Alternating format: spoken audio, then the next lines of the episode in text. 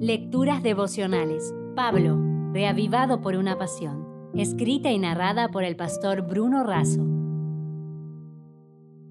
Hoy es 15 de octubre, muy grande. En 1 de Timoteo 3:16 leemos, Indiscutiblemente grande es el misterio de la piedad. Dios fue manifestado en carne, justificado en el Espíritu, visto de los ángeles, predicado a los gentiles, creído en el mundo, recibido arriba en gloria. El texto de hoy fue un himno cantado por la iglesia primitiva. Encarnado. Antes, en visiones por los profetas. Ahora, revelado en persona manifestado en la carne, visible, palpable, cercano, íntimo, cerca de Dios y cerca de los pecadores. Vindicado, es decir, justificado. Testificado, pues los ángeles testificaron de su divinidad. Predicado a todos los pueblos hasta lo último de la tierra. Creído, Jesús les predicó a todos y fue creído por muchos. Recibido. Resucitar y ascender al cielo fue el triunfo definitivo de la misión redentora. Cristo Jesús vino al mundo para salvar a los pecadores, se encarnó, fue reivindicado por el Espíritu, fue ayudado por los ángeles, fue anunciado a todos los pueblos, fue creído en todo el mundo. Y hay más.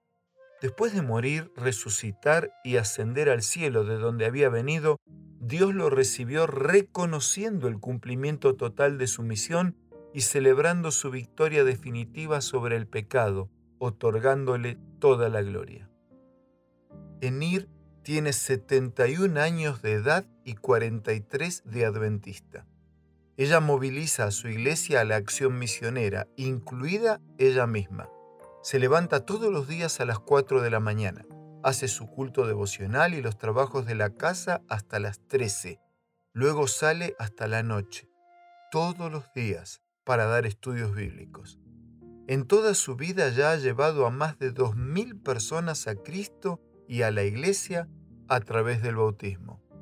Ella dice, vamos a salir de la ociosidad y la comodidad porque Jesús está más ansioso por volver que nosotros por verlo regresar.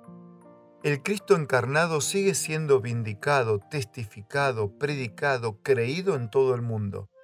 Como en ir, podemos y debemos ser instrumentos que revelen a otros este maravilloso misterio. Te dejo un abrazo con cariño, con respeto y animándote a vivir plenamente este desafío. Por eso, Bien Elena de Huay nos motiva. ¿Por qué nuestros labios guardan silencio acerca del tema de la justicia de Cristo y su amor por el mundo? ¿Por qué no damos a la gente lo que le dará nueva vida?